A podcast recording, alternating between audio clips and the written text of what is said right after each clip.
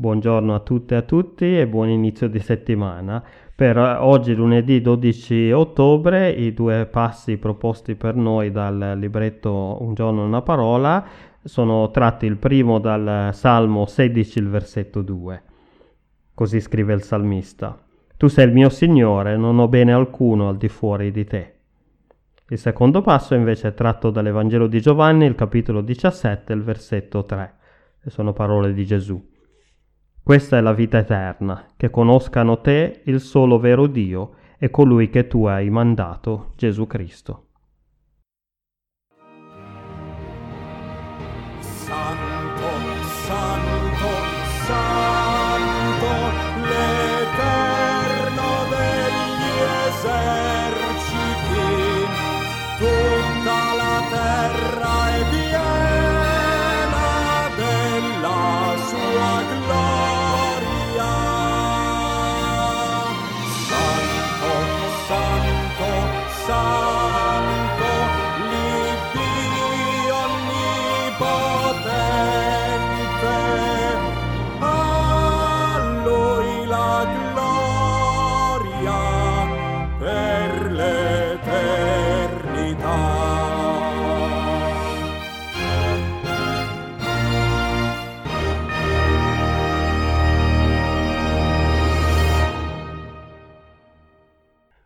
Qual è lo scopo della nostra vita?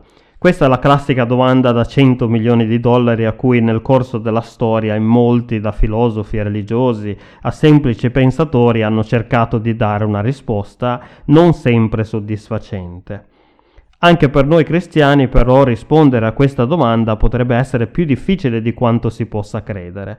Questo perché nelle nostre risposte corriamo il rischio di non dare la giusta importanza alla vita attuale, ma di focalizzarsi esclusivamente sull'altra vita, quella che noi chiamiamo la vita eterna.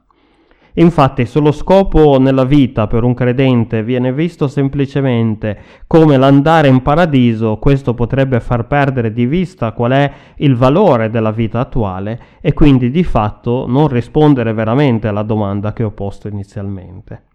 Non so se ad esempio avete mai sentito parlare dell'opera letteraria di John Bunyan, scrittore puritano inglese del XVII secolo, opera che in italiano prende il nome di Il viaggio del pellegrino. Il racconto è molto affascinante, ricco di colpi di scena, ma la trama si focalizza principalmente nelle disavventure di un personaggio di nome Cristiano, che vuole rappresentare, come lo si evince dal nome stesso, un qualsiasi comune credente battezzato, il cui unico scopo nella vita dopo la sua conversione è quello di lasciare la sua città natale, chiamata in maniera molto emblematica città di distruzione, destinata appunto a sparire presto, per recarsi in un luogo chiamato invece città celeste, dove avrebbe potuto invece continuare la sua vita per sempre.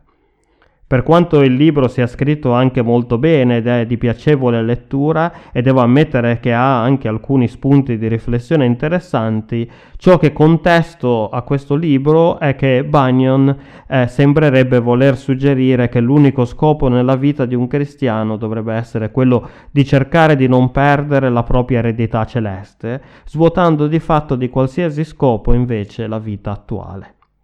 Questo perché quando noi sentiamo parlare di vita eterna, ciò a cui pensiamo immediatamente è la vita dopo la morte, come se appunto la vita eterna cominciasse solamente quando quella terrena termina, come se quello fosse il passaggio da una vita all'altra. Biblicamente però non è così e questo lo possiamo già vedere nel passo proposto per noi oggi tratto dal Vangelo di Giovanni, in cui troviamo parole di Gesù estrapolate dalla sua preghiera sacerdotale, preghiera che lui ha voluto rivolgere, ha rivolto a Dio Padre per i suoi discepoli poco prima del suo arresto e della sua passione. In questo versetto noi abbiamo forse l'unica vera definizione di vita eterna che ci ha lasciato Gesù. Nel Vangelo di Giovanni, infatti, Gesù ha parlato spesso di vita eterna. Ne ha parlato a Nicodemo, ad esempio, al capitolo 3, dichiarando che credere in lui era il mezzo attraverso il quale si può ottenere la vita eterna. Ne ha parlato anche con la donna samaritana incontrata al pozzo di Giacobbe al capitolo 4, affermando che lui è la fonte di acqua viva che scaturisce in vita eterna e molte altre volte in tutto il Vangelo. Ma questa è la prima volta che invece ci, ci dice che cos'è la vita eterna. Dalla definizione che dà Gesù, però, contrariamente a quanto siamo portati a pensare, possiamo comprendere che la vita eterna per Gesù non è semplicemente una vita senza fine e non è neanche qualcosa che inizia quando un'altra vita, cioè la nostra vita attuale, termina. Ma Gesù dice che la vita eterna è conoscere il solo vero Dio e conoscere Lui, Gesù Cristo.